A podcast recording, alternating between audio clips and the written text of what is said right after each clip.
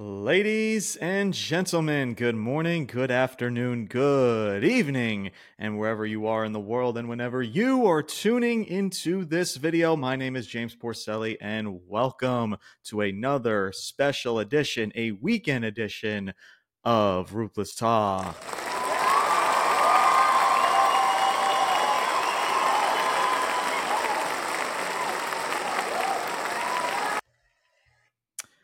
We are about to get straight into this, ladies and gentlemen. There is a lot to get into, a lot to get into. We talk Monday Night Raw, we talk SmackDown. However, man, a lot has happened since I published a episode um, talking the ratings war, the Tuesday night ratings war, and I'm uh, I have a few choice words for Mr. Tony Khan himself, as he did not hold back on social media over the past couple of days of losing that ratings war. Now, it's no shock to everybody. Everything that we saw in those numbers from those metrics and statistics, it's not shocking to anybody. We knew that NXT was going to blow them out the water, and that's exactly what they did this past Tuesday.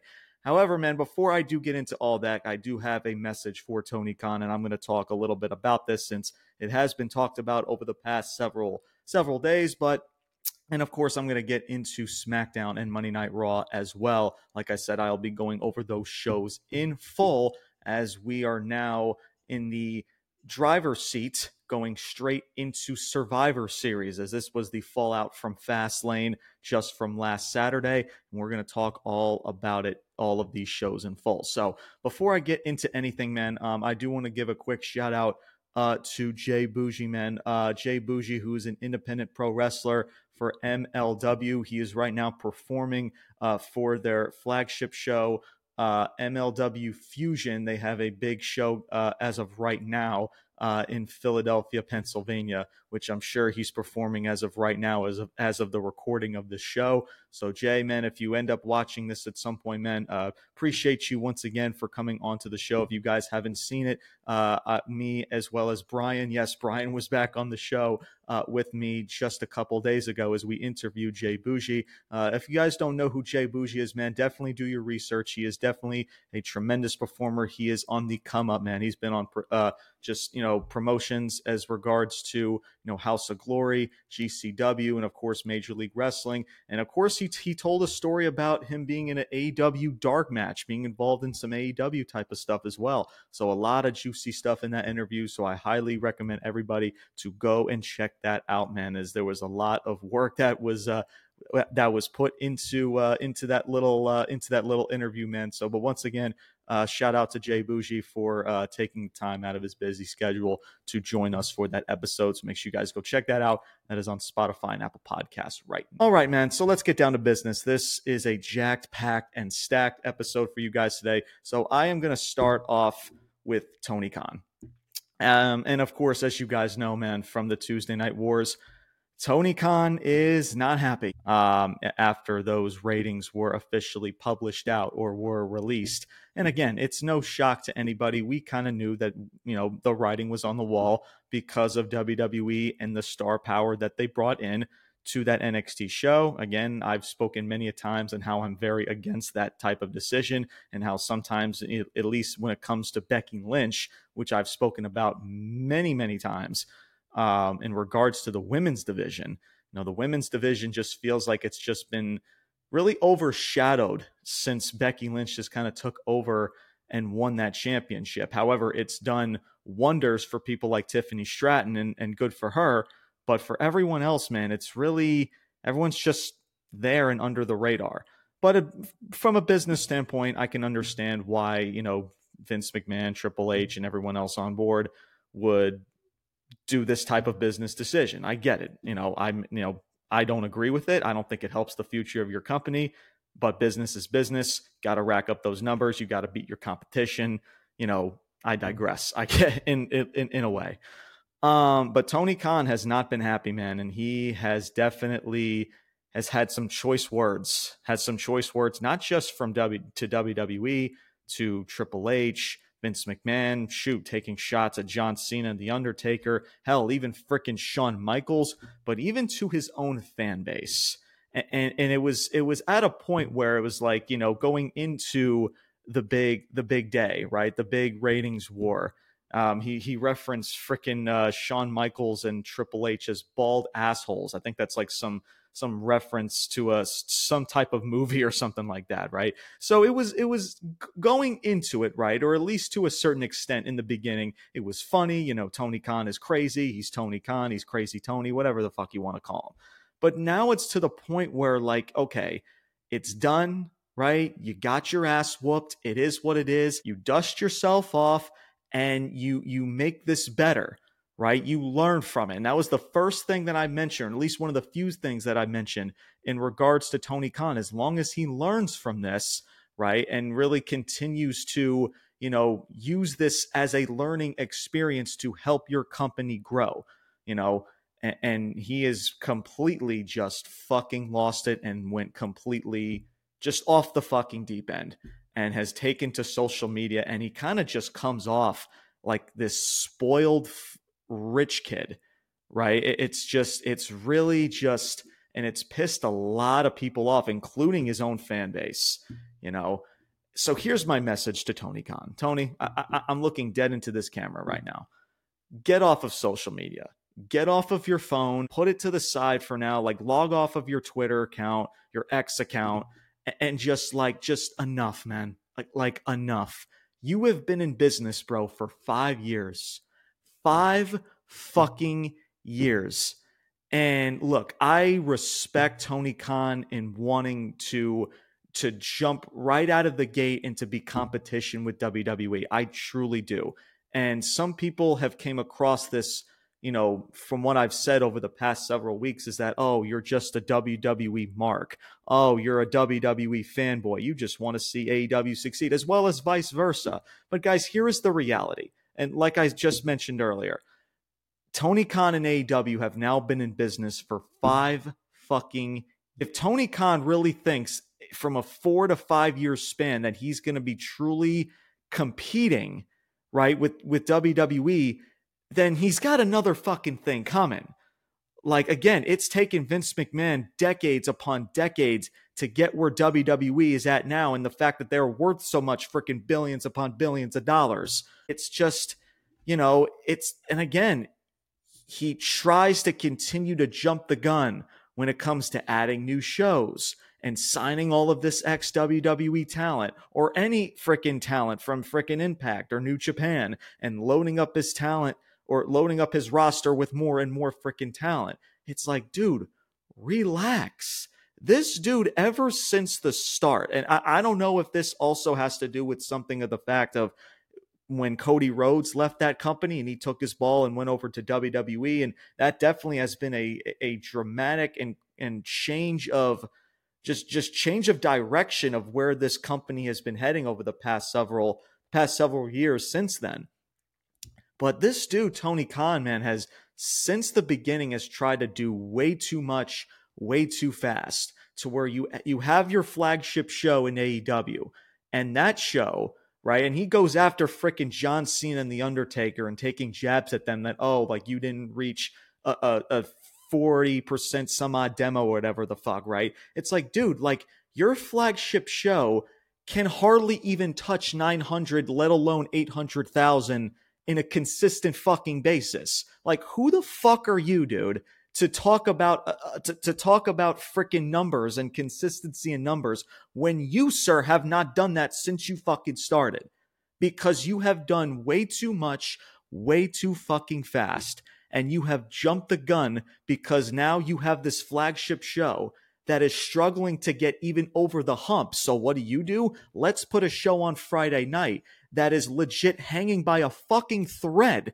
that is AEW Rampage. Better yet, let's add another freaking show, an AEW Collision. You have freaking Ricky Starks and Big Bill William Morrissey winning tag titles in front of fucking nobody. Like, dude, what are you fucking doing?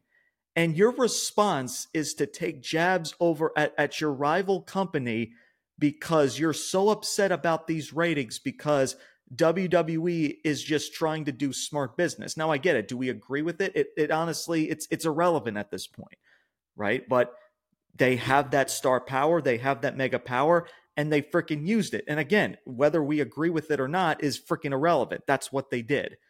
Right. But dude, like you need to, like Tony Khan, right? In the words of Jade Cargill, dude, cut the fucking shit. You sound like a 12 year old fucking toddler that just acted like he got his PlayStation taken away. Like, stop, bro. Like, enough. It, it's it, it, like it's it's ridiculous. He comes off as a spoiled freaking kid, like he didn't like he didn't get what he wanted, and now he's taking it out on not just freaking not just fans, right? Not just Triple H and Shawn or Triple H and freaking Vince McMahon. That's that's evident.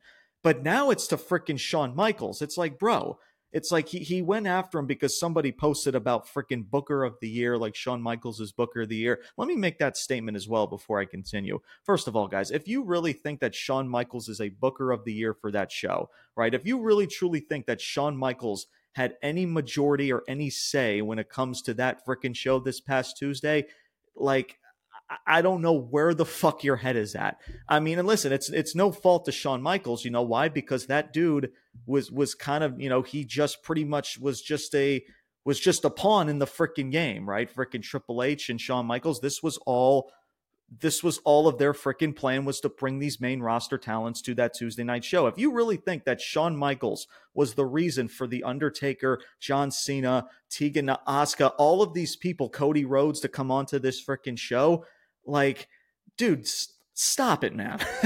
this dude is is being is doing what he's being told to freaking do. Right? And that's that's it, bro. And for Tony Khan to now shift his focus to Shawn Michaels, that just proves to you that this dude is completely just has gone off the freaking rails. And this dude needs to he needs to stop worrying about WWE, right? He needs to stop worrying about what WWE's doing and bro, you need to worry about what you're fucking doing. Worry about your empty, your half empty arenas that you got right now on Collision. Worry about your flagship show that is hardly even pulling in 800 to 900,000 viewership consistently on a consistent basis. Worry about that before you want to worry about an alleged war with WWE because you are far fucking from it. That's not me being a fanboy. That's not me being a mark. That's the fucking reality. You've been in business, bro, for five fucking years. And your response is to go on Twitter and to act like a fucking child because because what? Freaking NXT brought in these freaking star brought in these stars these main roster talents and these legends over to the company. Now is that a sign of desperation from WWE absolutely. And i understand at least to a slight degree where tony khan is coming from. But when it comes to social media and the social media world on the internet, you don't say stuff like this, bro. And if you guys don't know what I'm talking about, go over to Twitter. I would read you guys the stuff on Twitter, but I'm not going to go over that. For, for most of you, I'm sure you guys know what Tony Khan has said. You've seen it, and I'm not going to waste anybody's time going over that. So, so if you, but if you haven't seen it, make you know you go check it out. It's it's probably still on his Twitter page right now, as well as if you just search up Tony Khan on X, it's going to be all over there. Event, you know, either or. So that's it, man. You know, Tony Khan needs to get his head out of his ass and, and, and he needs to worry about himself and his own damn company. And that's and that's it, man. That that's that's all I can freaking say at, at, the end of the day, you know. You got beat in the ratings, bro. So what? so freaking what? It was a decent show, right? I'll even admit that. It was a decent show for what it was right? Was it better than NXT? I, no, obviously not. But dust yourself off, man. Learn from this. And and, and no, the question is too, man. You know, with Tony Khan, because I, I, know there's a reason why, guys. I'm I'm very harsh about Tony Khan and the way he handles business, right? Like the stuff that he puts out on social media, like that's stuff that you say in a boardroom, not on your fucking Twitter to make yourself look like the biggest fucking douchebag, the biggest freaking freaking child that there is. You know,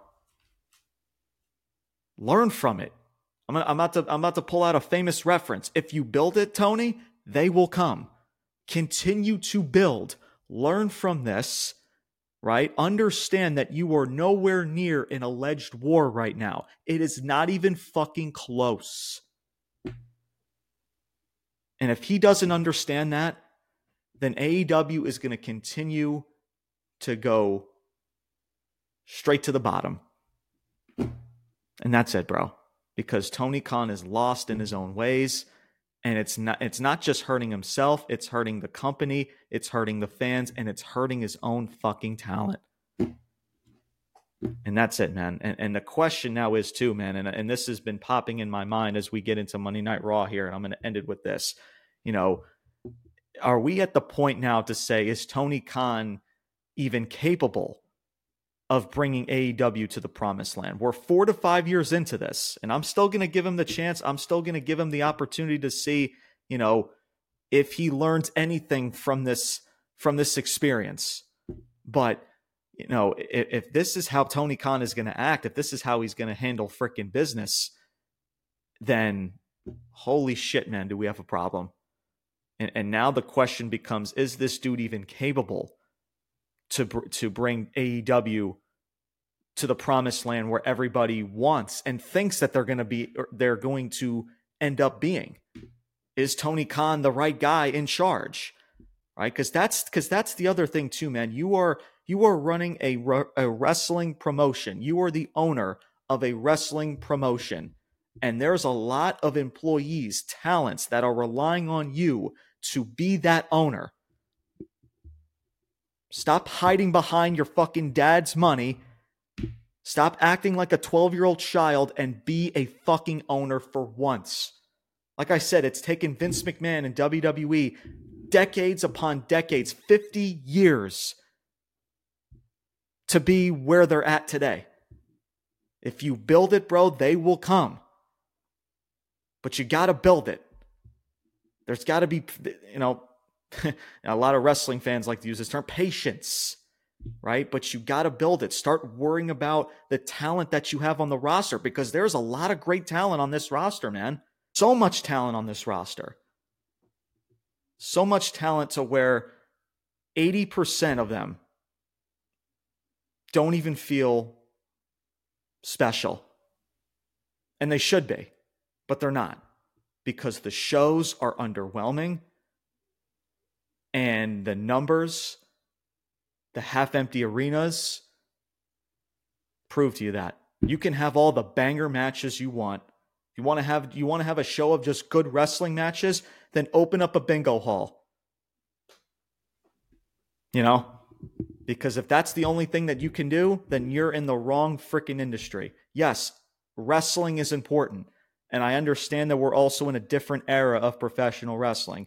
Right, the wrestling today is top notch and we have tremendous freaking athletes in today's era of wrestling. And that's great. But you need to understand that there are foundations. There are foundations of what makes professional wrestling special. And he's kind of gotten that as of late with MJF and Adam Cole. But guess what? That's it. You can't name me, guys, another feud, another story over the past four years that comes anywhere close to what MJF and Adam Cole are doing. I'm sorry. You can maybe name some stuff that you maybe thought was entertaining or that you liked, but if you're being honest with yourself, nothing comes close. And that's the reality. Tony Khan, put your fucking phone down. Be a freaking owner. Get your head out of your ass. Stop acting like a child and learn from it, bro. Cut the fucking shit. And that's my message, man. Let's jump into Raw.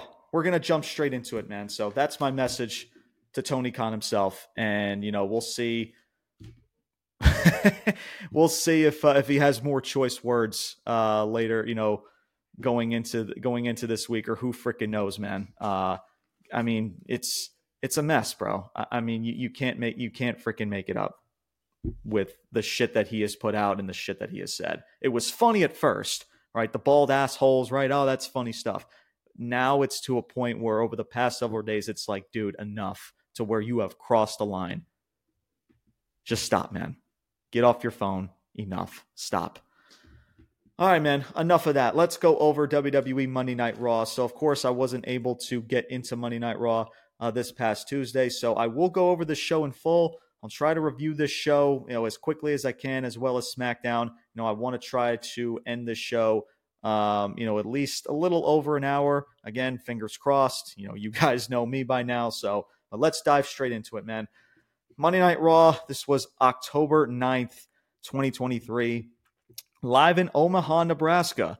As our number one starts off with Seth Rollins, your world heavyweight champion. He starts off the show. As he recaps his match with Shinsuke Nakamura, he says that he is just getting started. You know, he was teasing about the fact that, oh, you know, my back, it's really hurt. Kind of teasing, oh, maybe I should walk away. Maybe I should relinquish this title. And he's like, nah, I'm just getting started, bro. And that's when Drew McIntyre's music hits. Drew McIntyre as he wants a title shot, you know, and, and Seth Rollins kind of knew it from his face, like, ah, you want a title opportunity, do you? And freaking Drew McIntyre's just shaking his head, like, yep, you already know, bro. And Seth's like, ah, all right. He's like, all right, you know what? You want to do this tonight? Let's freaking do it, man. I got it. My back is effed up, but let's freaking do it. But Drew McIntyre interrupts. He's like, listen, you know, yes, I want this title opportunity, but I want you, you know, as close to 100% as possible as he makes the challenge for WWE Crown Jewel, which I believe from now is going to be three weeks away um, in Saudi.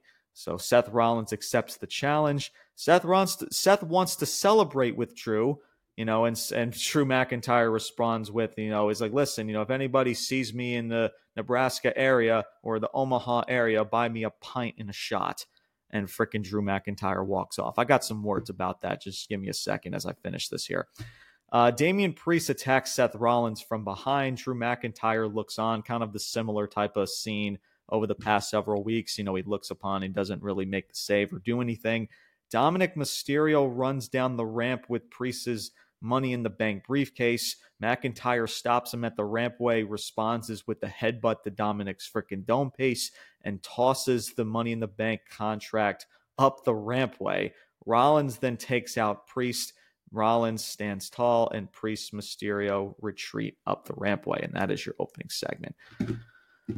So look, man. Um, first of all, before I even get to Drew McIntyre, uh, let, let me just say this: like, dude, Priest, uh, if you're gonna do a cash in, bro, like, why, why, why wouldn't you just have the fucking briefcase in your hands? right, right then and there. You have Dominik Mysterio holding your briefcase. That was really fucking weird. Um, that just I, I don't know if anybody just batted an eye about that. Like you would think like it's Priest's briefcase, it's Damian Priest's freaking contract. You would think that he would be carrying that fucking shit, and then right away he doesn't have to rely on Dominik holding it for him and bringing it to the fucking ring. That was just really odd. Um, but I digress. Anyway, let me get to Drew. So I guess this is what we're doing, bro. We're we're doing a we're doing a tweener. We're we're doing a tweener type of shtick with Drew McIntyre. He's a baby face, but with a little bit of an attitude, right? He says like he's got a little bit of an attitude where he's like he's doing the same heel shtick when he's up the rampway, yet he's freaking, you know, he's he's celebrating with the crowd, like, hey, like buy me a pint in the shot. He's a face. and then he does the same little heel somewhat heel shtick up the rampway, like not saving Seth from Damian Priest. And, and, and, so and this is what we're getting. And now we're getting this this match at Crown Jewel, which is an odd freaking an odd location to do such because is Seth Rollins really going to drop that title at a Saudi show? I don't freaking know, but you know, I, I digress with that as well. But this is what you're getting, man. But here's my question, right? And this is a serious question to everybody if we were eventually going to get this said match between Drew and Seth Rollins, if that was the long term picture, then why not just turn Drew from the start to begin with? You, you haven't played this tweener fucking character. What is it doing for him? It's like, oh, well, James, give it time. He's going to eventually turn. It's like, dude, what, what? Yeah, okay, that's fine. But could we be doing better? Could we be doing better than doing this shtick with Drew being an in-betweener type of character? He's a babyface with a little bit of an attitude. James, he's got a little bit of an attitude, man. It's different. He's got an attitude. Why just why not just have him fucking turn heel at Money in the Bank or the Raw after Money in the Bank, bro? Like, and Drew McIntyre's stock would have gained tenfold after that. But you wanted to play cute and you want to play this tweener shit where he was now he you put him in a in an IC title freaking match against Gunther that we knew he wasn't taking the fucking title. He's in the same situation to where before he freaking left in the first place. And, and, and when you do this heel turn, bro, like like yes, it's gonna be a cool moment to a certain degree, but is it gonna be to the same degree that you could have done at Money in the Bank when he first returned? I'm just saying, man. Like I get it. Like these moments to where Drew McIntyre could could turn heel could be good. I get it. I'm not saying it's not going to be good, but could we be doing better, bro? That's what I mean about me and this platform. There are fucking standards, bro. That's it. Like could we be doing better? Could we make this better for Drew? Could we be making this turn, this heel turn better for Drew McIntyre? To the point where when he does turn heel, is it going to be that truly is it going to be really that special than when he could have turned heel at Money in the Bank? That's all I'm saying, bro. And if and if that was the case, if this was the matchup, because I said it months ago, Drew McIntyre going after Seth Rollins, taking that world title from him, then why not turn him heel to begin with, bro? You got a badass heel Drew McIntyre. Let's freaking rock, dude. And that is something that Drew McIntyre, I've said it for weeks and months, that he's desperately need. And, and now you're getting this tweener shit, but he's got an attitude. Stop. Like, that's like, st- like enough, man. You could have turned Drew heel right from the jump when he returned, and and Drew would be firing on all cylinders right now.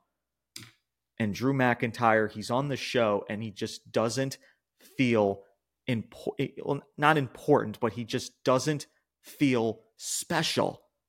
He he doesn't, bro. He's been mess. He lost the IC title match, and he was messing around with Matt Riddle in the fucking New Day. Like, what are we fucking doing here?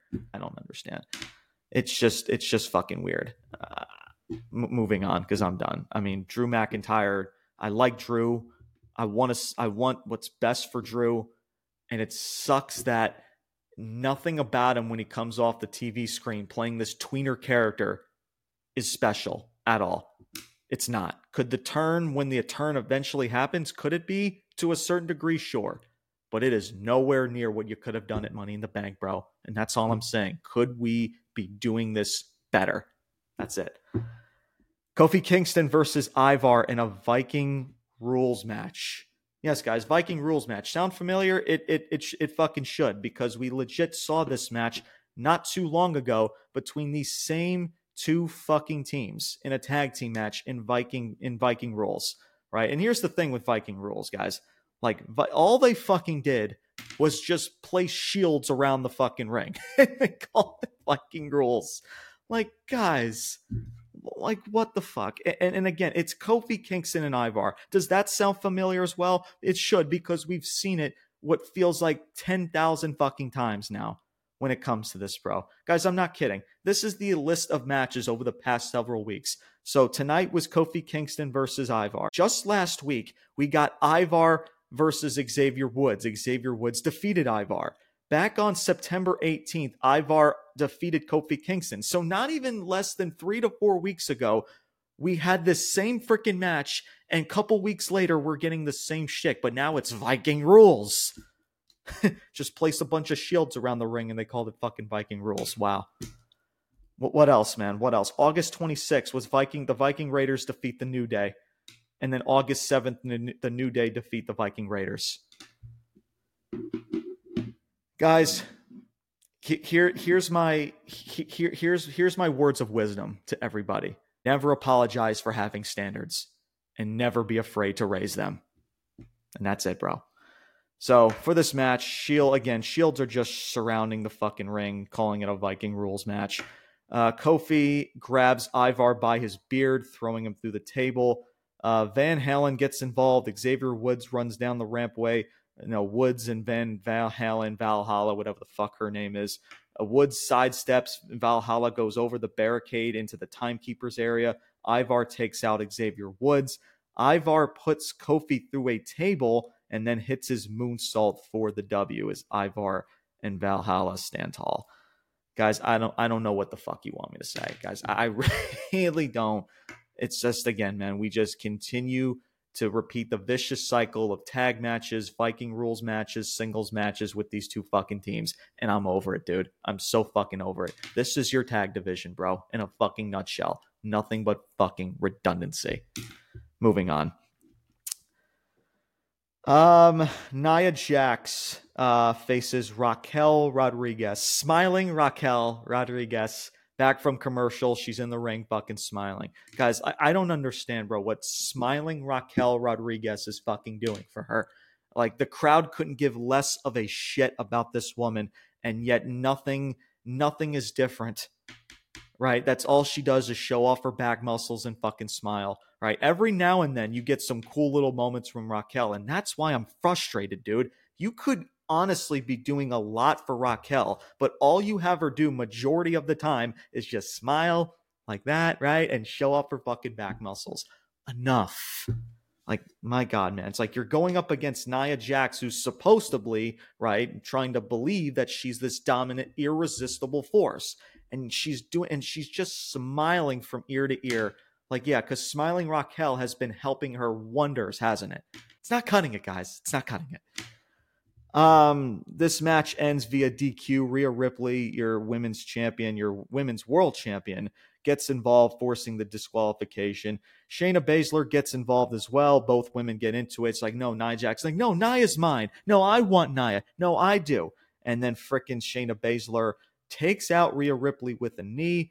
Nia Jax retreats up the rampway. So obviously, I mean, I'm not gonna. The result of this is fine. Um, it was actually fine for what it for what it was actually that yes i'm actually speaking somewhat positive about a nia jax segment or a match. I mean neither one of these ladies can freaking lose. They're two of your pretty much i guess you can call your powerhouses of your division. Uh, obviously this had to end in some type of dq or fuck finish so that part I don't mind. But then you have shayna baszler right? You have shayna baszler you know taking out Rhea Ripley. Okay, great, right? It, the problem is though with Shayna Baszler, you have done nothing up until this point for you to put her in the same ring with your women's world champion for people to give a fuck about her. She's backstage trying to talk all tough that she's the baddest woman in the women's division. Like, Shayna, you've been doing nothing but fucking lose. You've been rolled up countless times, looking like the biggest jobber in, in, on the face of the fucking earth. You've lost match after match after match. You've been placed in tag teams that nobody gives a fuck about. Like, who is who is this company trying to fucking fool here? It, it, like Shayna Baszler, all this shit that comes out of her mouth, it's not believable because she's booked like fucking garbage it's I want to believe she is a true badass. That's what sucks. that that's the shittiest part about this. She's actually a legit badass, but you wouldn't know that from your booking from from from her booking because it's it's that fucking bad. Because she loses, she gets rolled up. Guys, I mean, don't take my word for it. Look back months and months and months of Shayna Baszler's journey up until this point. She's been fucking irrelevant, bro and now you put her in in there with your women's champion. You expect people especially your casual fans that are filling up these sold out arenas right? And nobody fucking cares about her because hardly no nobody wants to care about her because she constantly lose and you book her as a said fucking jobber for months on months. And that's it. And that's really all i freaking have. Um it's just a shame, man. Shayna Baszler, you know, say what you want her about her in ring ability. She's stiff or whatever the fuck. Dude, she's a legit bona fide badass that should be booked as such, bro. It's not, it should not be that fucking difficult to book someone like Shayna Baszler. It just, it just shouldn't be. Moving on into uh, our number two, we have Cody Rhodes and Jey Uso. They hit the ring to start off our number two. Jey Uso, he's hyped up, you know, w- about winning the tag titles, recapping their tag title victory on Fastlane last week. Michael Cole, of course, is in the ring as he presses Cody Rhodes about finishing the story. And like Cody Rhodes is kind of like speechless. He's like, oh, I don't know, man. Like, I finished the story, but I'm very content with being a tag team wrestler. I'm so excited. just being the tag team wrestler, like it's just it's so guys. The booking of Cody is so fucking weird. It's just like it's like he's he's like in the ring and he's confused. He's like, oh, it's like, ah, oh, do I want to finish the story? Uh, what do I do? Uh, Michael Cole's got like, what the fuck, man? It's just, I have right, guys. I have I have no words, man. Uh, but Cody Rhodes, your top baby face, your top star is holding on the tag team gold. I mean, Jesus Christ. Listen, I get it, guys. There's also people that came have came across to me about, oh, well, this is easier to get to Cody Rhodes or to get Cody versus Roman. You have him freaking hold on to a tag team title. But guys, like, you can't jeopardize these fucking titles as a prop. These are tag titles. You're supposed to have a tag division, right? With tag team wrestlers, not a tag team, not with two individual competitors thrown into a team and you call themselves a tag team. It's not how it fucking works, bro. It's just like you can't sacrifice what you're trying to do with Cody, sacrificing the, the prestige of your tag titles because there is no fucking tag division. What, whatever. It's just like the, the, it's just this was really fucking weird. Like Cody Rhodes, he's like that. He's acting all speechless. Like it's just it's so weird. Like it's like he, now he's content with just being a tag team title holder. Uh, I don't know, but you know, and listen, we'll get to more of Cody Rhodes because there actually was a segment um, in on SmackDown as they were all they also defended um, their tag titles on SmackDown, and I have a different little different look on things, you know, after I saw that from last night. But we'll get to that when we get to SmackDown. Um, so KO and Sami Zayn they hit the ring.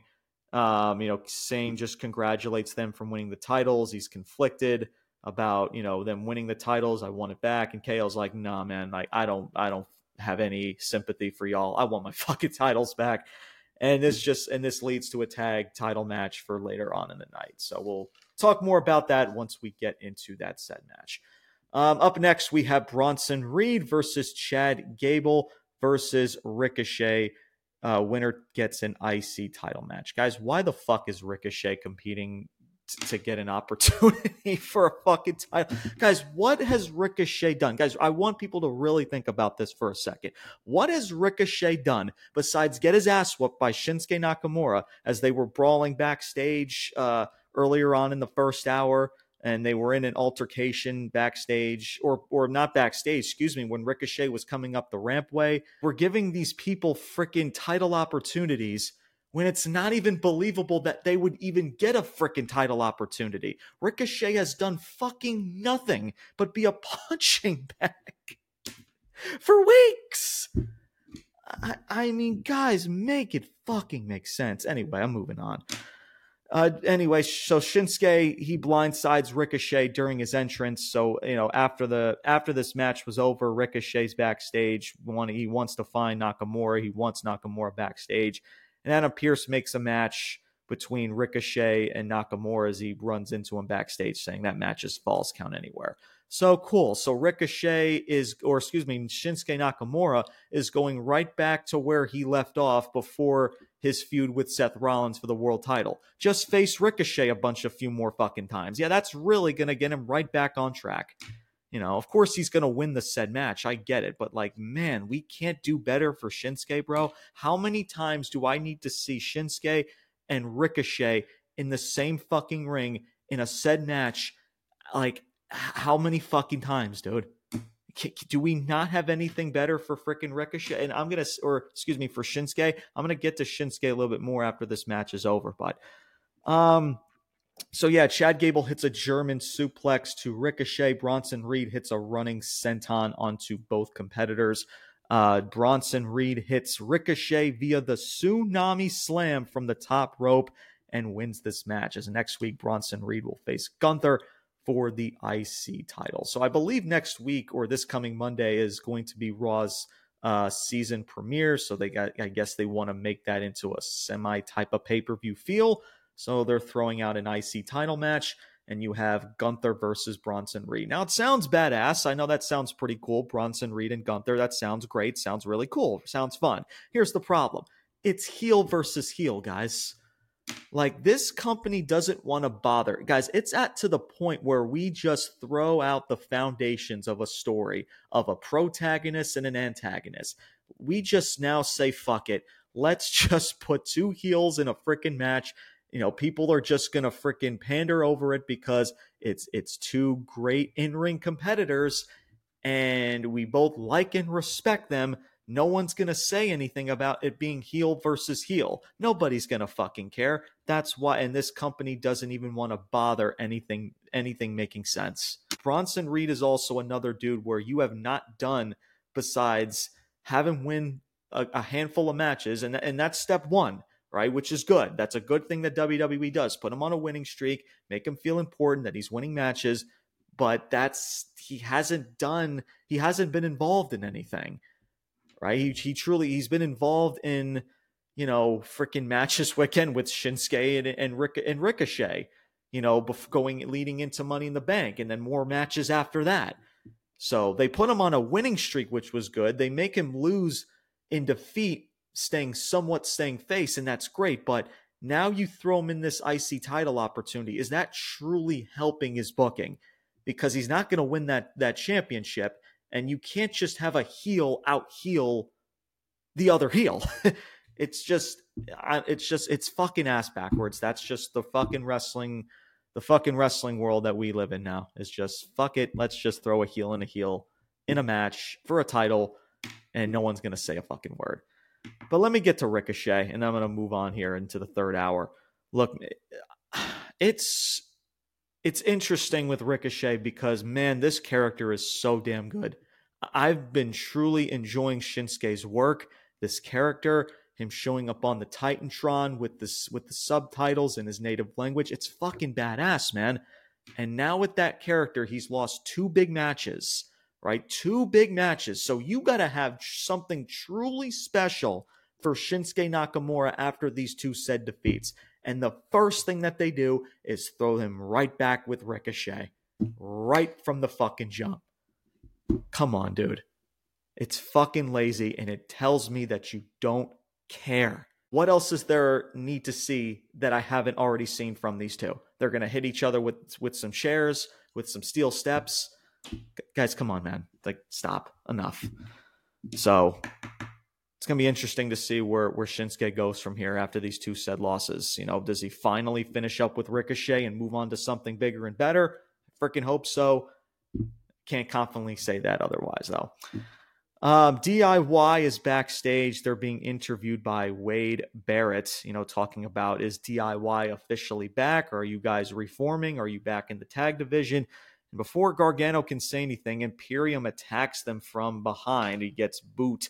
Johnny Gargano gets a boot in the foss as uh, DIY is left laying and Imperium um, stand tall as they walk out the locker room. Really good segment, man. I really truly like this, man. And that's the thing. If you want to build a tag division with people like Imperium, with with people like with DIY, that's how you fucking do it, right? I understand that Imperium are great in ring performers. They're a great tag team, but put them in situations like this to make me care even more about them right? I've seen enough of their in-ring work. I know that they're special and and I know, you know, if booked properly, you know, not just being Gunther's freaking lackeys, that they can they can dominate that tag division. And if you book them as such, like segments like that can get me on board. There's a conversation. Right. And same with with DIY. The problem is with DIY, and I said it, you know, last time I talked about DIY, is that you again, you haven't done anything with both of these two to book them properly. They've both been irrelevant since they've been to the main roster. If you're a casual fan, you don't know what DIY this team even really is. So, is this team truly helping, right? Is it truly helping both of these two, right? Or are you just using them as a crutch? Are you using this these two being in a team as a crutch because you've had nothing for them as singles competitors? And you throw them in this tag team in an irrelevant tag division, and you expect that that's going to just solve all your problems. It, it's it's not. I'm just saying that. That may sound fucking harsh to you guys, but it's just it's just the reality, right? Ciampa and Gargano have done nothing in this in, in on this main roster. There's no backstory about these two as a team. You just expect these two to, you know, DIY. You should know who that is. And that's that's what they're doing. And it's doing more harm than good, and you're just using it as a crutch because you've done nothing with them as single as singles competitors. So, but if you do segments like that, man, you know, overall with what that segment was, if you do stuff like that, I'm freaking on board. Uh, Drew McIntyre defeats JD McDonagh. Frickin' JD didn't have a frickin' chance at all. Frickin' JD was backstage with the Judgment Day. Frickin' Damian Priest is once again pissed at JD after frickin' destroying his kneecap from frickin' Fastlane, costing them the titles. So JD's trying to earn the trust back with the Judgment Day to no avail as uh, Drew McIntyre wins via the Future Shock and the Claymore kick. So I don't know, man. Well, I, I said my piece about Drew from the stop from the start of this review. So, and that's that's all I'm going to say about it. Um, our number three, we have Becky Lynch versus Tegan Knox for the NXT Women's Championship. Uh, Becky Lynch wins this match via the disarmer submission. Tegan Knox, she puts up a good fight, but to no avail. So, look, man, with Tegan Knox, listen, I, I understand, you know, with Tegan Knox, you know, to some people, she could be, she is a good fit to be in this type of open challenge or whatever against Becky Lynch. I get it. You know, you want to put her on, you know, put her on the map, right? That's the term that people like to use.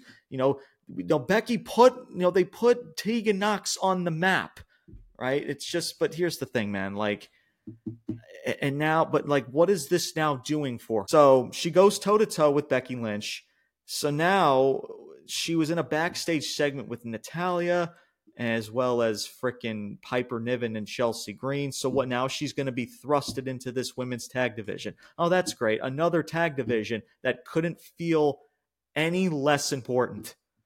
So that so that's so that's the that's the big that's the prize. That's the consolation prize for Tegan. Congrats Tegan. You went you you had a really good hard fought match, hard fought match with Becky Lynch now here you go. Here's Natalya. Just, you know, just have fun with that. Have fun with the tag division.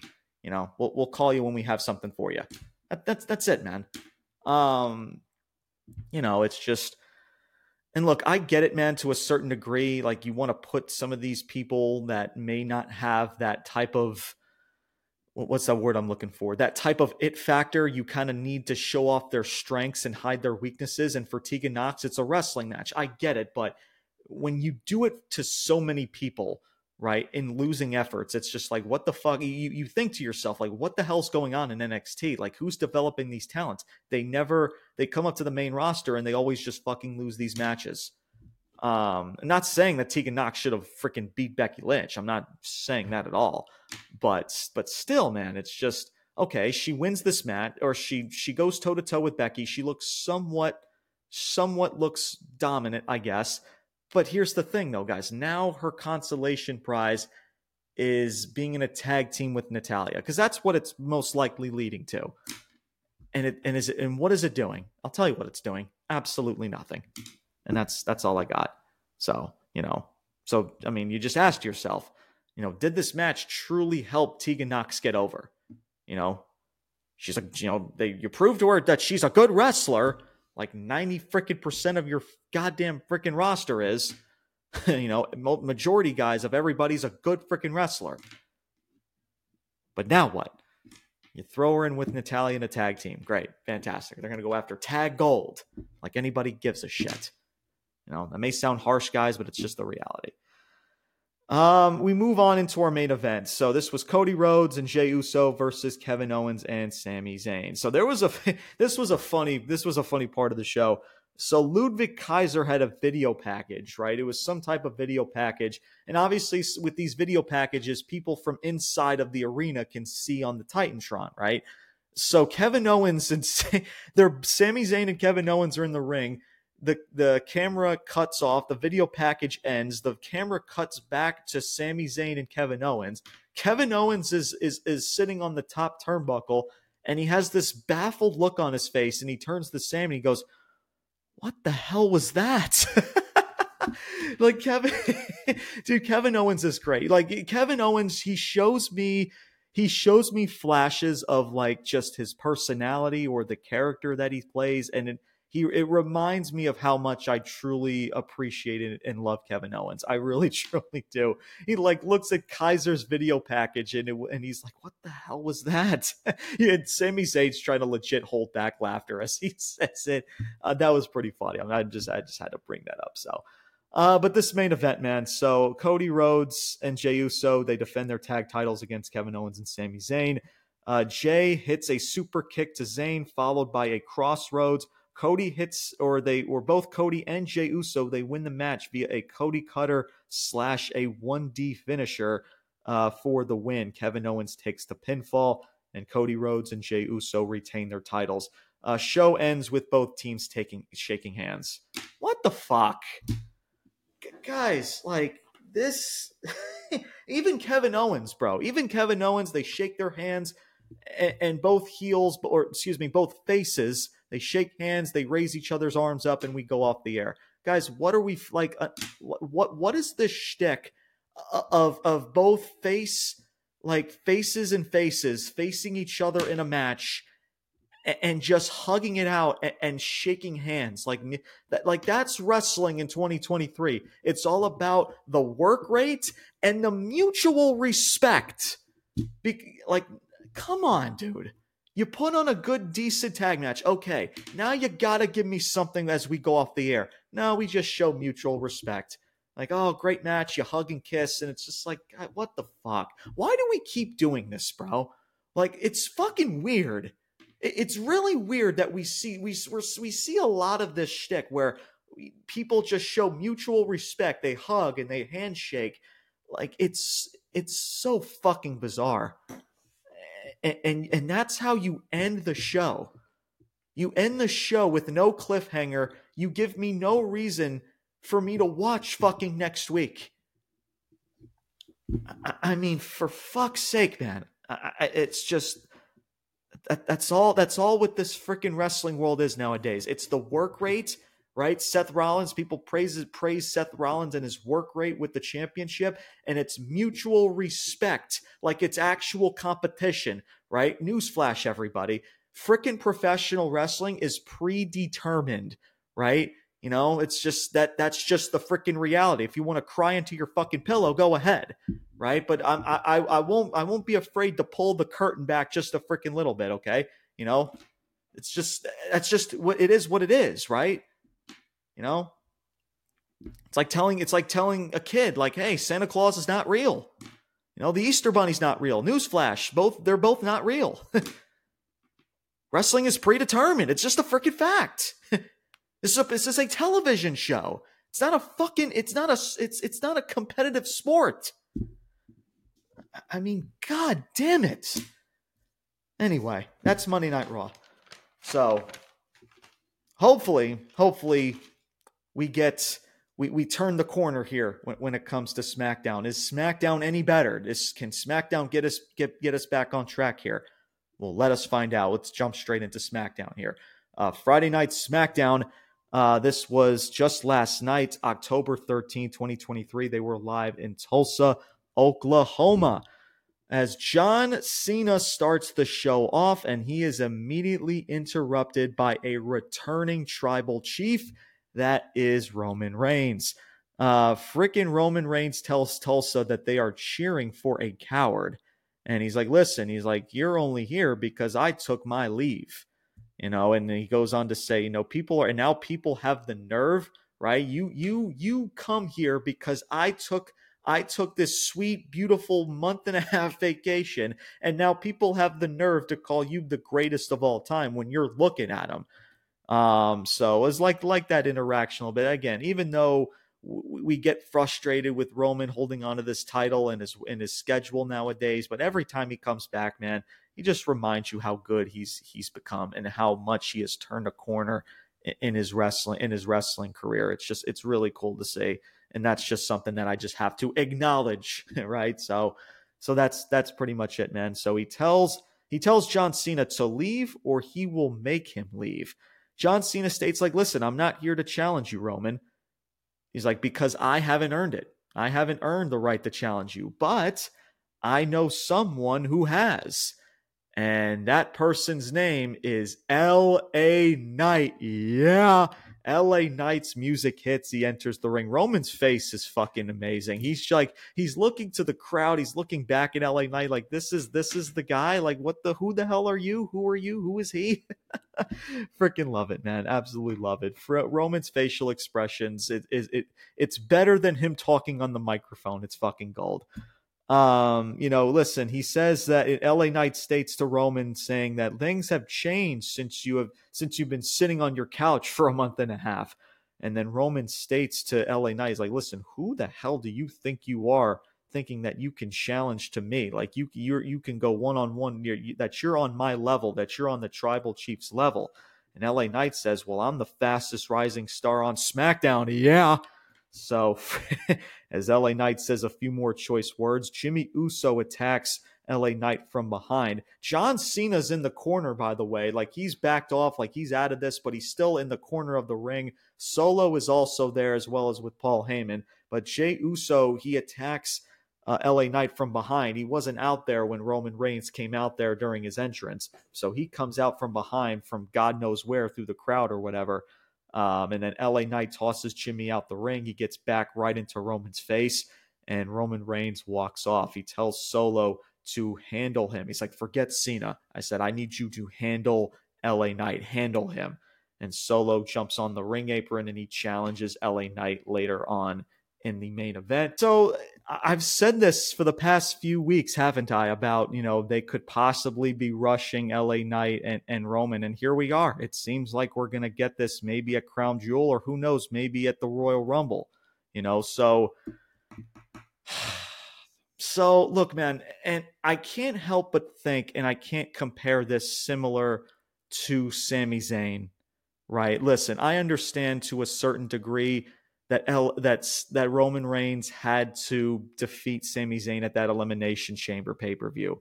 But think about this for a second, man. Sami Zayn was white hot going into that said match, and yes, he had a tremendous moment with Kevin Owens winning tag gold. But let's be honest, man. Sami Zayn after that match has never been the same since. And now you have LA Knight, where finally for the past seven to eight, nine months. You didn't want to push this dude, right? It's taken you that freaking long because your hands were tied. You were forced because of how loud this this the crowd and this and these fans have been chanting for this dude non freaking stop. Your hands were tied. You're also trying to get this dude to extend, have a contract extension at some point. And now you're finally pushing this dude to the moon to be face to face with Roman Reigns. Thank God. I digress. I'm freaking loving it.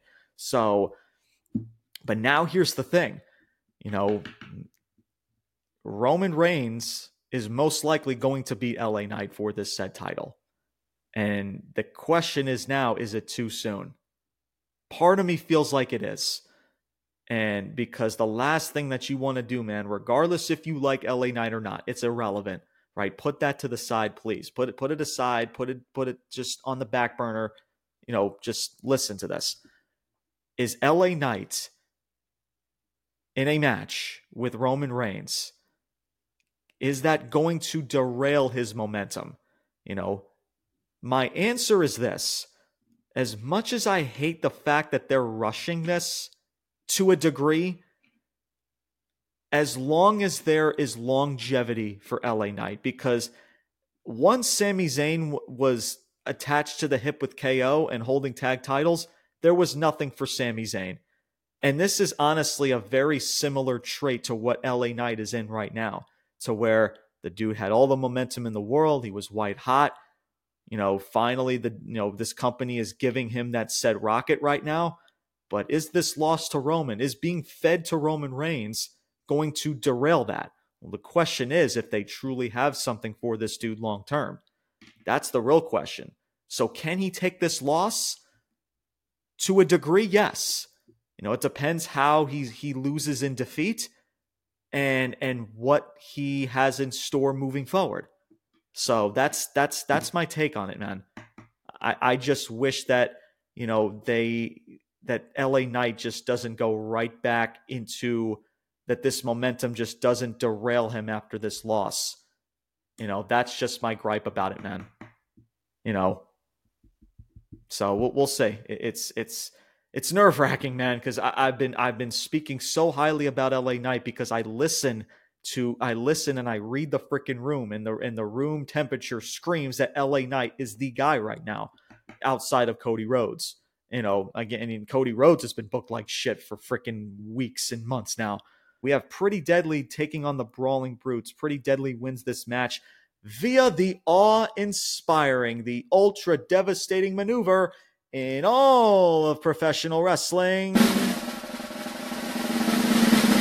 Roll up. The roll up finish. That's right, guys. The roll up finish. However, man, I don't mind this finish at all because with Pretty Deadly, it fits the fucking character. Pretty Deadly, guys, has just their mannerisms and how they win these matches. So, freaking Kit Wilson, he cheap shots Holland for Elton Prince to roll up Ridge Holland. Now, I guess you could say to a certain degree, Ridge Holland, he's a big boy. He's getting rolled up by a, a, a less bigger dude in Elton Prince. I get it, but still, man, it's just you believe it's the believability though that outweighs the the blunder that is the roll up finish because yes, we do see this roll up finish quite often, and I've expressed that heavily for a while now. But man, with pretty deadly, like they feel like a true defined tag team. And they have honestly been booked as such, man. The way that they've been winning matches, it's believable, it fits their character. It's really refreshing to see a team like Pretty Deadly right now. It truly is, man. You know, in, in a tag team division that couldn't be any more relevant, but Pretty Deadly has become a breath of fresh air. They really have been, man. Of some of the vignettes that they've been pulling off, the, with with uh, Elton Prince's uh, shoulder injury. Freaking love it, man. The comedy shticks that they do, it, it's it's awesome, bro. It's refreshing, and they're on their way. They are they are on their way, and it's it it just comes down to this company keep keeping that momentum for these two, and and, and putting a tag team division around them, man. So that's that's it, man. So really good stuff from Pretty Deadly. I'm really getting into their shtick, and I just hope this momentum for, from them continues. Uh, Carlito, Caribbean Cool, uh, he is in an interview backstage. Uh, Bobby Lashley interrupts. He welcomes back Carlito. Um, you know, they say a few words. I think uh, Carlito mentioned about challenging Lashley to a match. The Street Profits attack Carlito from behind. Lashley uh, is about to use a steel chair while Adam Pearson officials interfere.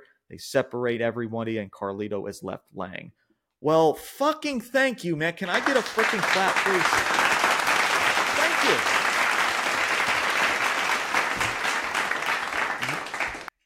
Where was this a month ago? Where was this booking, right, from from Lashley and the Street Profits legit a month and a half ago? Where the fuck has this been? Like that's how you book these fucking people, bro. I freaking lo- it was good. like that's what I mean, man. It's like that's what they should have been doing from the jump. That's what I've been screaming for. But yet for weeks we play this early said friction between these between this this faction, this group. They lost a big match at Fastlane, which still has me baffled. And they and and now they attack Carlito from behind, which I can get behind. It was good that make that makes Lashley and the Street Profits look badass. It's not that difficult. Fuck, man. It just drives me up a wall. How you could do the most simplistic stuff and it could do wonders for a faction, for a team.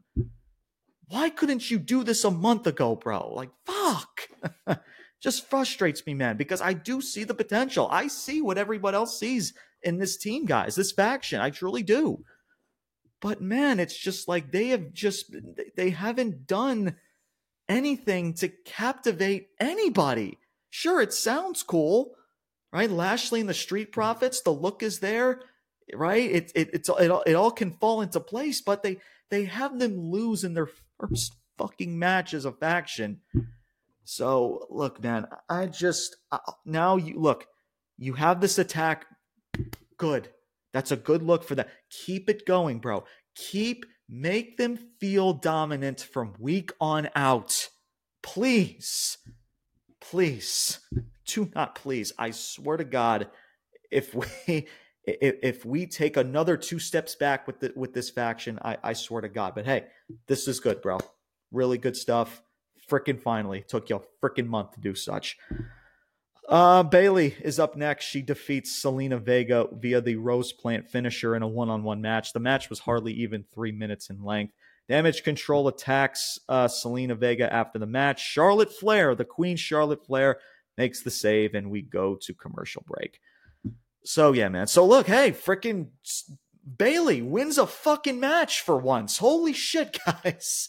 How many times have I been freaking so vocal about Bayley losing matches all the time? Well, she freaking won a match. And it's it's to the extent of Zelina Vega. You know, it's just man, the LWO, listen, I know people had high hopes for the LWO and everything, man, but it is a shame to even for Zelina Vega, right? It's so weird the way Zelina Vega's been booked. We thought that she was going to get somewhat of a semi push after that match at Backlash. She had that really special moment in Puerto Rico, and after that, man, nothing. I can't help but think back even during the pandemic, the pandemic era when she was, uh, you know, the manager of of Andrade as well as others, and she was just this this loudmouth, you know, loudmouth manager, you know, this woman from New York. It was freaking it was freaking Goldman. She's good. I mean, she can talk. She has that capability. She has that charisma that ooze out of her being a manager, being a mouthpiece, bro. And now you have her in the ring, which is good, which is fine, which is fine. I can take that. She, I mean, she's proven to you that she's not just a talker. She's not just a, a manager in a pretty face. She could go in that ring. But if you're gonna have her do such, man, like it's just, man, you gave her that moment at Backlash, and now with the LWO, you know, I mentioned it to somebody on TikTok uh, not too long ago. Like they, she as well as the rest of LWO couldn't feel any less important than they do right now. And with Bayley, man, it's just like Bayley. Eh, I've been frustrated with her and her booking for the longest time, man. Again, this is a woman that is just is again one of your top stars of this industry, and she's just she's just another woman on the roster, and, and this is just another example of just again a segment to where I, I I'm, nobody's probably going to remember weeks and months, years from now, and, and just you know this, this company's still in a predicament of booking these women properly, and that includes Bayley. I mean, yeah, you have Iyo Sky, you have some, you know, Iyo Sky is finally champion. She's getting a little bit of steam, you know, with these big victories at these said pay per views. But for people like Bayley, Zelina Vega, Shayna Baszler, even the people I mentioned on Raw earlier on in this review, it's just, I, I don't know what we're doing, man. It's just the women continue to a certain extent, just continue to get the short end of the stick. And it's Bayley out of all people that's at the top of that totem pole. So I don't know, man. It's just, it's truly, it's just truly frustrating to, to, to really think about with Bayley. Bayley should be running on all cylinders, and she just she just doesn't feel important. She's just riding what Iyo Sky is involved in right now. And it's just, I don't know, man. It's like, I get it, man. It's just, she's involved in what Iyo Sky is doing. But man, it's, this is Bayley, man. Ba- Bayley should be feeling a certain type of way. She should be in a story that should be captivating motherfuckers but yet she's in this said story that involves Iyo Sky and her championship, and she just feels like another member on the roster. That's just what she's felt, man, for the longest time, ever since she's came back. You know, at SummerSlam with Damage Control, and they've been booked like fucking dog shit, and they've felt nowhere near the just the importance and the and the prestige as as a faction. So I don't know, man. It's just it's frustrating, bro. It really is. Let's move on to hour number two. Triple H, Paul Levesque, uh, his music hits and enters the ring. He praises Adam Pearce. Adam Pearce is in the ring with him for the job that he has done, and he promotes Adam Pearce as the general manager of Raw. Uh, Dominik Mysterio interrupts. Really fucking weird. Does he have the visitors pass? Does anybody know? I mean, he he's a Raw superstar. I, what, what, Oh, because he has an NXT championship. I, what? Like guys, like what the fuck? He just shows up to like, what are the security, bro? Like, where are the security at? Like, this dude's supposed to be a, a Raw superstar and, and, he comes on to Smack again, man. That the, this brand split, dude, it drives me up a fucking wall. I'm just saying. I know that might be nitpicking, but what I'm just I'm just saying, bro. Um, you know, and listen, he's he's ranting about uh the freaking tag match for later on. You know, something about the Judgment Day and being involved in a tag title match. Oh yes, and I forgot to mention that, guys. Like I said, you're gonna get the Judgment. I said it freaking at Fastlane. You're you're gonna get the Judgment Day, Cody Rhodes and Jey Uso. Well, guess what? They've wasted no fucking time. That's gonna be on Monday Night Raw this Wednesday, this Monday. Get fucking used to it, bro. And that's what Cody Rhodes right? That that's where his story is now has now come to all the way until at least to where maybe he faces Roman at some point at Mania. Who freaking knows where that's leading to with him? But for the time being, bro, he's gonna be with the fucking Judgment Day tag matches, singles matches. That's what they're fucking doing, bro. And and, and not even a week or two later, and they're facing the Judgment Day again, again. You just it's the same shtick with Cody, or excuse me, with with uh, Kevin Owens and Sami Zayn now it's the same shtick with now with Cody and, and Jey Uso, and you're gonna keep seeing that shit for weeks and months, bro. Fucking telling you. Um, but anyway, getting back to the getting back to uh, to business here. Um, so Triple H states that listen, you're yelling at the wrong people. You need to be talking to the new G- general manager of SmackDown. As Nick Aldis, very famous on Impact in the independent scene, got no fucking reaction. Which again, if you're a casual fan, which I've said before, those casual fans is what kind of fills up those arenas, those sold out arenas. So it doesn't shock me that he got no reaction. And that really sucked. uh, that really sucked for Nick. I truly, I truly do, man. Because uh, he is damn. If you if you know this guy from Impact and these other promotions outside of WWE, um, this dude, this dude was a solid. This dude is solid, man. He's he's he's a solid talent. If you if you know him outside of the uh, the WWE industry. Uh, but he is brought on board as now as the general manager of SmackDown. He greets Adam Pearce, you know, talking about, you know, looking to have good competitive competition between brands. He goes to Dominik Mysterio. Says, Hey, I'm a huge fan of your dad. Dang, that was fucking, that was, that was great. that was good, man. That dad got a pop out of me. I'm not to lie. It really did. That shit was really good. Um, so then they go on to talk about the trade, right? This trade now that Jey Uso is a part of Raw. Well, they now reveal who that SmackDown participant is in that said trade, and it's Kevin Owens. Kevin Owens is revealed as the newest member of SmackDown. He stuns Dominik Mysterio, and Kevin Owens stands tall. So, look, man. So first things first. So the, the GMs, you know, you have GMs back in in, in the uh, in WWE. You have the general managers back, which I freaking to a degree, man. I, I truly enjoy that, man. I've I've stated before on this podcast and on this platform, man. Like I missed the the GMs and what they bring to a said show, you know, some you know, and get them involved, you know, have them be involved in a in a storyline, have them play like in a play a said role in a story moving forward. You know, like just just have them continue to be involved and, and make it make shit just interesting. Um, so I, I do like that, man. You know, in regards to with Nick Aldis, man, it's it sucks that he got pretty much no reaction. Nobody knew who the fuck this guy was, and you know it, that definitely sucks to a degree. So, but in regards to the whole general manager shtick, I like it. You know, with Adam Pearce, I mean, people already walk over this fucking dude like he's a piece of garbage. I mean, we we've seen that for years with Adam Pearce. Uh, that's why I call Adam Pearce "Find My Balls Pearce" because he has no fucking balls. He just lets the entire roster just walk all all, all over his fucking ass.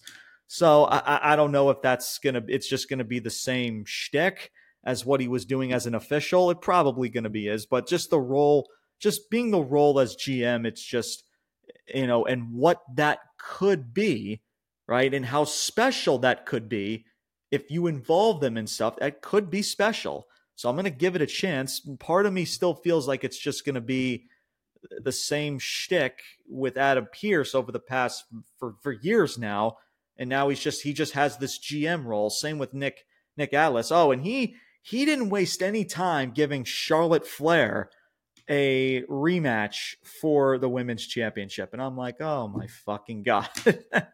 the first thing that Nick Aldis does as GM is give Charlotte Flair a fucking title opportunity. Go figure, right? Go figure. Uh, she comes face to face. So Charlotte Flair in that backstage segment, she uh, she comes face to face with Jade Cargill. That's right, guys. Jade Cargill made an appearance on SmackDown. If you didn't see it, well, it was only for about 30 seconds in this said segment. Um, you know, Charlotte's like, nice to meet you. And Jade Cargill's like, it's my pleasure. And Flair's like, oh, it will be. And Charlotte Flair walks off. So interesting, man. Interesting. So look, you know, there's talk saying that, oh, Jade's going to go to Raw. You know, that was kind of the first reports about where Jade Cargill's going to go. Um, you know, and look, so look, Charlotte and Jade Cargill in a non-title feud, I would I would be okay with it. Honestly, I actually wouldn't really freaking mind that at all. Even though I can book Jade Cargill at 10 million different ways better, especially introducing her to casual fans that may not know about AEW and about her character, you know, but it is good to see that they are pumping her up as as an important piece, right? Like she like she is an important, you know, member of this females division that needs to be taken seriously. So to that aspect I like. However, man, like the first um, with Charlotte Flair, like I'm sorry, man. Like I understand, like you look at the visual, and some people might freaking go might have freaking hard eyes, like, oh my God, Charlotte Flair and Jade Cargill. I can think of several women that would be just as better for Jade Cargill to be in her her first feud with. Freaking Jade Cargill versus Asuka, Jade Cargill versus Rhea Ripley, Jade Cargill versus Bianca Belair. Like I'm thinking several women that I would put Jade Cargill in a feud with than fucking Charlotte Flair. I mean, guys, I'm sorry.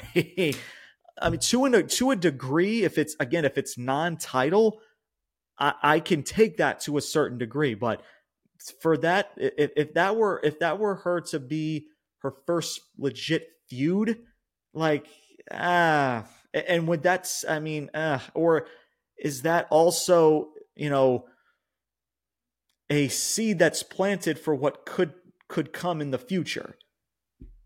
And is would Jade Cargill be the one to be fed to Charlotte Flair as well? Because I can also see that I, I could see this company doing that as well. Is is no oh, freaking now this it's another another female talent, right? Another female talent that comes in just for Charlotte Flair to beat.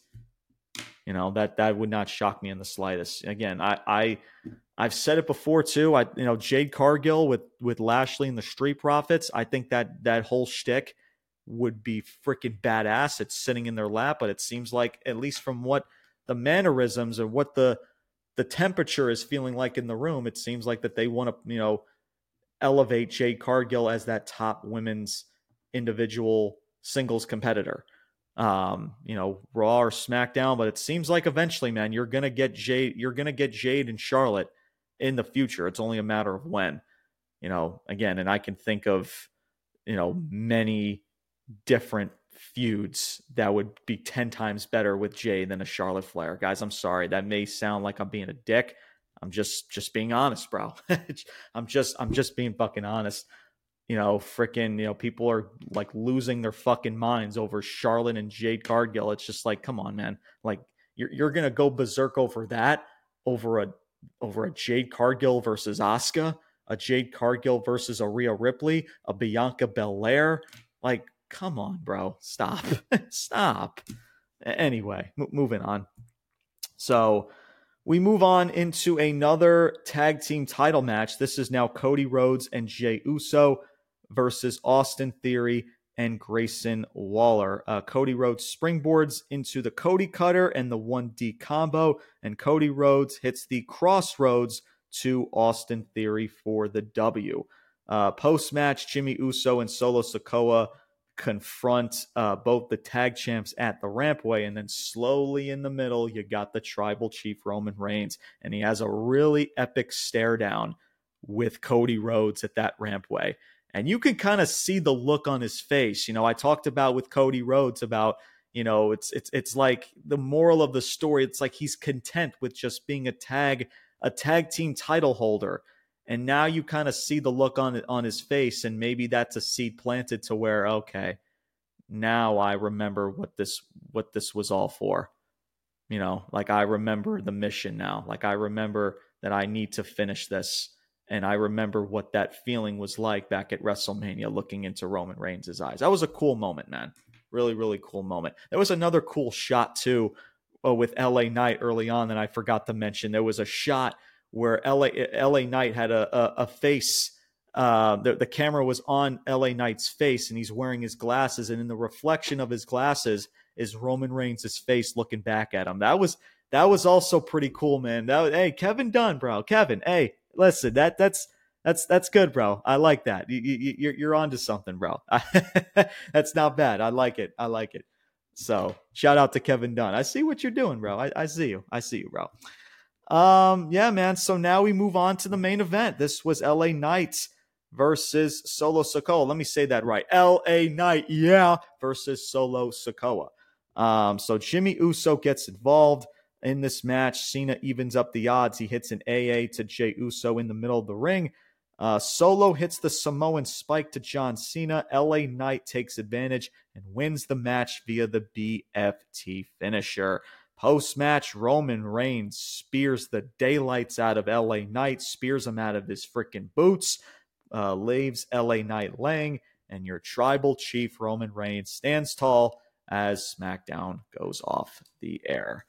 So love it, like like it, man. Nice little ending to the show there. No, pretty pretty simplistic, but very effective uh, with Roman. Especially that seems like where where it's going right now with LA Knight and Roman. And again, hopefully with LA Knight that if that is the case, that they're going to do it at Crown Jewel or or Royal Rumble um, or Survivor Series. Who the hell freaking knows? Unless they have something special like War Games. I know they did War Games last year. I'm not 100% sure if they're going to do it again. But so I'm going to end it with this, man. And, and I was thinking about this a lot um, over the past several days, especially after this show. You know, it seems like to me, and this is where I don't usually do this a lot and that's fantasy book. I don't do like fantasy book. I'm just not that type of person to do such, but I, I couldn't help but to do such, at least in this in this very in the at least in this very situation. You know, when it comes to Roman Reigns and his trajectory towards WrestleMania, because I mean, I mean, look, Roman Reigns is going to be going into WrestleMania as the said champion, whether we like it or not. That is going to be that's going to be the case. So if you're booking this shit, man, you know, who who do you have facing Roman Reigns for that said championship? And to me right now there's there's four options right now. The first option and probably your safest option is Cody Rhodes in a second match. You know, does Cody Rhodes, you know, does he, whether that's the Royal Rumble or not, I think that there's still a way where you can have Cody Rhodes face Roman Reigns without him winning the Rumble. I don't think you need to have him win the Rumble to face freaking, uh, to, to face Roman Reigns for that. I think that would be more best suited for someone else to win the Rumble, maybe like an LA Knight, maybe a Gunther, who freaking knows. Uh, but Cody Rhodes is your first option. Your second option is The Rock right? Do they pull the trigger with The Rock? We've seen seeds have been planted a lot about with The Rock. When The Rock returned, Roman Reigns has been talking a lot about The Rock since his return not too long ago. So that's your second option. Your third option is LA Knight. Do you give the ball to LA Knight and let him be the one standing across from Roman Reigns at WrestleMania 40? Is he the guy? You know, and do you sacrifice Cody Rhodes and his trajectory towards finishing the story and, and his trajectory winning that said championship to give LA Knight and his big moment?